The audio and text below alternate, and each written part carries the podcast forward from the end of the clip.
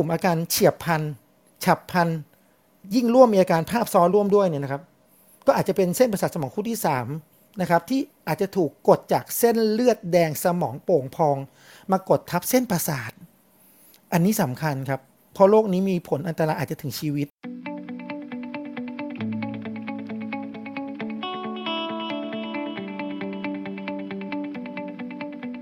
ก็เป็นโจทย์ยากนะครับ เพราะว่าต้องบอกเลยว่าเรื่องเป็นเรื่องที่ยากจริง ๆ คือหัวข้อวันนี้เนี่ยไขสารพันปัญหาเปลือกตาตกเนี่ยฟังดูเหมือนจะไม่มีอะไร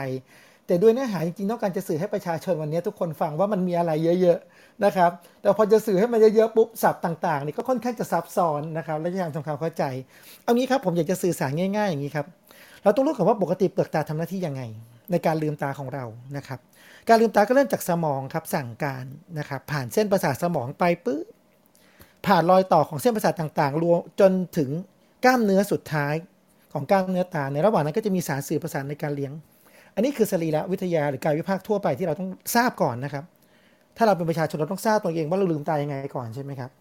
คราวนี้พอมาเจอปุ๊บว่าหนังตาเราตก เราต้องคิดก่อนครับว่า ตอนนี้เราตกจริงหรือตกหลอกนะครับคำว่าตกหลอกในที่นี้ก็คงมีอาจารย์หลายท่านบอกเราว่า อาจจะเกิดจากการที่ตาเราครับ หนังตาเราบีบเองครับ หรือว่าเป็นการกระพริบช้าเนี่ยครับ ลุ่มพวกนี้เนี่ยอาจจะมีโรคกระตุ้นครับโรคทางตาบางอย่าง เช่นตาแห้ง หรือกิจกรรมบางอย่างของตาเราทำให้ตาเราแห้งนะครับ ซึ่งอันนี้เนี่ยนะครับก็ต้องดูแลไปในสาเหตุนั้นจริงไหมครับ ดังนั้นหมอตาต้องรู้แน่ถ้าเราไปพบหมอตา แต่บางกลุ่มก็เป็นการบีบตาโดยที่ไม่ทราบสาเหตุครับ ถึงแม้จะตรวจแล้วก็ไม่เจอนะครับ กลุ่มพวกนี้ก็อาจจะต้องรักษาโดยปลายเหตุโดยการฉีดยาโบท็อกนะครับ เราไม่ใช่เอามารักษาความสวยงาม เรามารักษาเรื่องการบีบตานี่แหละครับ แต่ว่าผลพลอยได้คือความสวยไปด้วยนะครับ ตกหลอกก็มีอย่างอื่นอีกครับ จากตาเขตาเหลแนวดิ่ง จากตาโปนหรือตาแฟบก็หลอกได้ จากกล้ามเนื้อตาที่ดึงหดลังเข้าไปทั้งหมดทำให้ดูเหมือนตกก็ทำได้ จากโรคในตาเช่นเยื่อบุตาอักเสบต่างๆ หรือในลูกตาอักเสบยกตัวอย่างเช่นใส่คอนแทคเลนส์นานๆ แล้วเกิดการอักเสบก็ทำให้หนังตาดูตกๆลงมาได้ หรือแม้กระทั่งก้อนที่อยู่บนเปลือกตาพวกก้อนกุ้งยิงหรือก้อนอื่นๆเนี่ยนะครับ ก็ทำให้ตกได้ อันนี้ตกหลอกทั้งหมดเลยครับจะถามว่าไอ้ตกหลอกทั้งหมดเนี่ยต้องดูแลไหมต้องดูแลใช่ไหมครับ จะไม่จะไม่มีใครรู้ดีเท่าหมอตาแน่นอนเพราะทั้งหมดนี้ต้องดูละเอียดพอสมควร คราวนี้เรามาดูแล้วถ้าเกิดตกจริง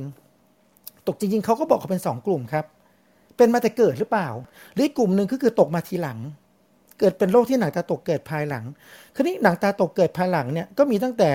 กลุ่มของหนังตาหย่อนคล้อยที่ตะกี้เราคุยกันแค่หนังหย่อน แต่ข้างในมันไม่ได้ตกหนังย้อยลงมาห้อยมาบังนะครับ หรือกล้ามเนื้อที่ยึดเปลือกตาของเรามันหลุดออกไปเลย ปกติแล้วตัว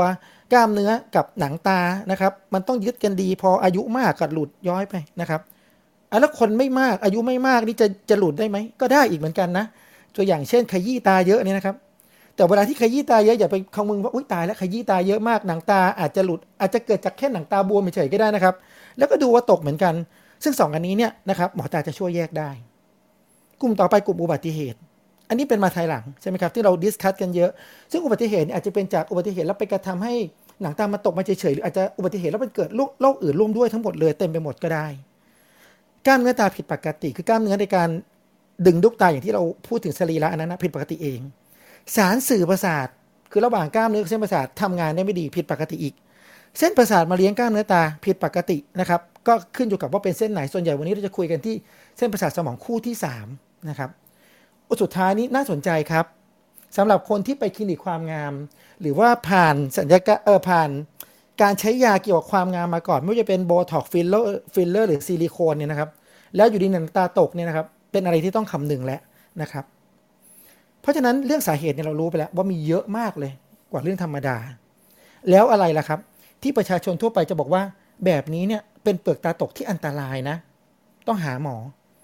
เท่าที่เราสรุปได้ผมขอสรุปเป็น 3 ข้อละกันให้เข้าใจง่าย ๆ อันที่หนึ่งก็คือมีอาการทางกายร่วมด้วย เช่น หายใจมีปัญหาเนี่ยครับก็อาจจะเกิดจากโรคกล้ามเนื้ออ่อนแรง หรือใช้ศัพท์ว่า MG หรือไมสเนียเกวิดกลุ่มที่ 2 คือกลุ่มอาการเฉียบพันฉับพัน ยิ่งร่วมมีอาการภาพซ้อนร่วมด้วยเนี่ยนะครับ ก็อาจจะเป็นเส้นประสาทสมองคู่ที่3นะครับที่อาจจะถูกกดจากเส้นเลือดแดงสมองโป่งพอง มากดทับเส้นประสาท อันนี้สำคัญครับ เพราะโรคนี้มีผลอันตรายอาจจะถึงชีวิตนะครับ อันที่ 3 คือกลุ่มที่มีโรคประจำตัวบางอย่างครับเช่นเบาหวานความดันเนี้ยส่งผลทำให้เออเส้นประสาทสมองคู่ที่สามอาจจะขาดเลือดบ้างนะครับพวกนี้ก็ต้องระวังดังนั้นเนี่ย ถ้ามี2อสอย่างเนี่ยนะครับก็อาจจะเป็นอะไรที่ต้องระวังนิดนึงในการที่เราพิจารณาตัวเองว่าเอ๊ะอาจจะไม่ใช่ตาตกธรรมดาก็ได้ เรามาถึงการรักษากันบ้างนะครับ การรักษาก็มี 3 อย่างใหญ่ ๆ อันที่1คือการผ่าตัด อันที่ 2 คืออุปกรณ์อื่นที่ไม่ช่วยในการผ่าตัด ที่ไม่เกี่ยวกับการผ่าตัด เช่นการใช้เทปดึงขึ้นไปหรือการใช้แว่นตาค้ำยันก็อาจจะใช้ในกรณีที่มีโรคประจำตัวหรือเป็นข้อห้ามในการผ่าตัด การรักษาสุดท้ายเป็นเรื่องของการใช้ยาครับ ซึ่งวันนี้เรากำลังจะเน้นเรื่องนี้นะครับ ว่าในกรณีที่เป็นโรคกล้ามเนื้ออ่อนแรงจริง ๆ ในทางการแพทย์นะครับ แต่ว่าจากประสบการณ์ส่วนตัวก็จะมีหมอ อาจจะไม่ใช่หมอครับใช้ศัพท์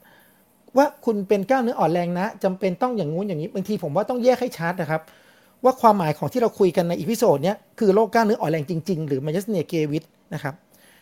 ซึ่งถ้าเกิดโรคนี้เนี่ยก็เกิดจากการที่มีภูมิไปทำลายสารสื่อประสาทต่างๆนะครับสัญญาณอันนึงที่จะบอกว่าเป็นโรคนี้คือ เช้าบ่ายไม่เท่ากันบ่ายๆจะเป็นเยอะนอนพักแล้วดีขึ้น หรือแต่ละวันอาการไม่เท่ากัน กลุ่มพวกนี้ใช้ยาใช้ได้ครับ แต่ถ้ากลุ่มพวกนี้เนี่ยมีผลกับกล้ามเนื้อตาด้วยนะครับคือตาเขตตาเหลและภาพซ้อนด้วย อาจต้องใช้ยามากกว่ายาตัวเดียว อาจจะต้องใช้ยาอื่นเสริมนะครับอันนี้ก็คุณหมอระบบประสาทคงช่วยเหลือเราได้เยอะมากทีเดียวนะครับคราวนี้ไปถึงเวลาผ่าตัดบ้างครับ เวลาผ่าตัดก็แยกออกเป็นกลุ่มเด็กกับกลุ่มผู้ใหญ่นะครับ เด็กเนี่ยเราพยายามยื้อไว้นะครับ ยื้อไว้รอโตนิดนึงนะครับ ยกเว้นครับ มีตาขี้เกียจแล้วครับ ดังนั้นยังไงก็ต้องตรวจก่อนครับว่าลูกมีตาขี้เกียจหรือเปล่าใช่ไหมครับลูกน้อยหรือลูกหลานมีตาขี้เกียจหรือเปล่า หรือบางจนบางตาดำเกินครึ่งแล้ว อันนี้ก็น่าจะต้องเป็นประเด็นนะครับคราวนี้ไปถึงเทคนิคการผ่าตัด คุณหมอก็สรุปอย่างสั้น ๆ ว่า มีผ่าจากข้างในทำได้ไม่มากนะครับ แล้วก็อาจจะทำไม่ได้เกิดชั้น 2ทำจากข้างนอกอ่าทำจากนั้นก็สามารถตาตกระดับปานกลางขึ้นไปเลยทำได้เกิด 2 ชั้นด้วยนะครับ หรือสุดท้ายคือคล้องเปลือกตากับกล้ามเนื้อหน้าผากไปที่คิ้วครับตรงนี้นะครับ ซึ่งกลุ่มพวกนี้ก็สามารถใช้ได้โดยเฉพาะเด็กแต่กำเนิดนะครับ อาจจะเป็นการฉีดยาเฉพาะที่โดยดมยาสลบแล้วแต่รายนะครับ การผ่าตัดบางคนก็บอกใช้เลเซอร์หรือมีดแต่โดยภาพรวมแล้ว ข้อเสียข้อดีก็แตกต่างกัน คงต้อง discuss กัน ผลดีผลเสียสุดท้ายนะครับเอาคำคุณหมอบอกแล้วครับ ผลการผ่าตัดสุดท้ายไม่ว่าเป็นด้วยวิธีไหน ใกล้เคียงกันในระยะยาวนะครับ มีข้อแนะนำหลายอย่างเลยที่วันนี้เราได้ข้อคิดเยอะๆมากไม่ว่าจะเป็นงดยาละลายริ่มเลือด 1 สัปดาห์ก่อนผ่าตัด งดวิตามิน 1 เดือนก่อนผ่าตัดนะครับ หลังผ่าตัดต้องมีคนช่วยดูแล อืมอันนี้เป็นประเด็นที่สำคัญบางครั้งเราคิดว่าเรามาผ่าตัดหนังตาธรรมดา แต่บางทีเราก็ต้องคิดว่าเราเป็นผู้ป่วย เวลาเรามาผ่าตัด หรือเราเป็นคนไข้หรือเราเป็นคนที่อยากจะมาสัญญกรรมเนี่ยกลับไปก็ต้องระวังนิดหนึ่งนะครับเพราะไม่มีอะไรร้อยเปอร์เซ็นต์ทางการแพทย์ ผลข้างเคียง2อสวันแรกนี่อาจจะมีบวมนะครับ ก็อาจจะต้องแป๊บหนึ่งก็ยุบได้ รอยช้ำหนึ่งสองสัปดาห์ก็ยุบได้ ตาแห้งที่เกิดจากการผ่าตัดก็อาจจะเป็นแค่ชั่วคราวนะครับ ใช้น้ำตาเทียมก็ดีขึ้น และที่สำคัญคือ เราคงต้องสังเกตตาตัวเองว่าเรามีปัญหาหรือเปล่ากับเรื่องนี้นะครับ โดยสังเกตกระจกตาดำตัวเองซิว่ามีอะไรผิดปกติหรือเปล่า ส่วนอื่นๆก็ผมคิดว่าคงเป็นภาวะแทรกซ้อนที่อาจจะเกิดขึ้นได้ไม่เป็นติดเชื้อแผลแยกแผลอักเสบต้องระวังแล้วเราต้องเข้าใจมัน สุดท้าย คุณหมอทุกคนคงอยากทำให้สองชั้นของเราหรือว่าหนังตาที่ตกลงมาเนี่ยสวยงามเท่ากันสองข้างครับ แต่ผมฟังดูวันนี้แล้วเนี่ยไม่มีอะไรร้อยเปอร์เซ็นต์การทำให้ดีที่สุด โดยเพราะในกลุ่มที่เป็นโรคด้วยนะครับ โอกาสที่ทำให้ชั้นเท่ากันเป๊ะเลยเนี่ยมันก็ไม่ได้ร้อยเปอร์เซ็นต์นะครับดังนั้นอยากให้คนไข้เข้าใจก่อนเป็นอย่างนั้น อันที่ 2 คือการหลุดเย็บแล้วมันหลุดเนี่ยมันเกิดขึ้นได้นะครับ มันเป็นเรื่องปกติที่เกิดได้ มันขึ้นอยู่กับหลาย ๆ อย่าง ดังนั้นเนี่ยต้องรับความเสี่ยงตรงนี้ก่อนที่เราจะตัดสินใจว่าเราจะเดินเข้ามา เพื่อสัญญกรรมตรงนี้ โดยภาพรวมวันนี้เรามองภาพว่าหนังตาตกหรือเปลือกตาตกเนี่ยนะครับ เป็นเรื่องไม่ธรรมดานะครับ มีสาเหตุเยอะแยะไปหมดเลย การดูแลรักษาก็มีหลายวิธีมากมาย อย่างน้อยก็ขอให้พบกับคุณหมอที่มีความชำนาญ เราสามารถตรวจสอบได้จากความเป็นเฉพาะทางของคุณหมอก็ได้ครับ อย่างน้อยเราก็ช่วยได้นะครับ ก็คิดว่าสรุปในวันนี้คงได้ประโยชน์ไม่มากก็น้อยนะครับ ขอให้คนไข้ทุกคนที่มีปัญหาเรื่องนี้เนี่ยได้รักษาและดูแลกับคุณหมอที่ ถูกใจและถูกต้องด้วยครับอาจารย์ครับ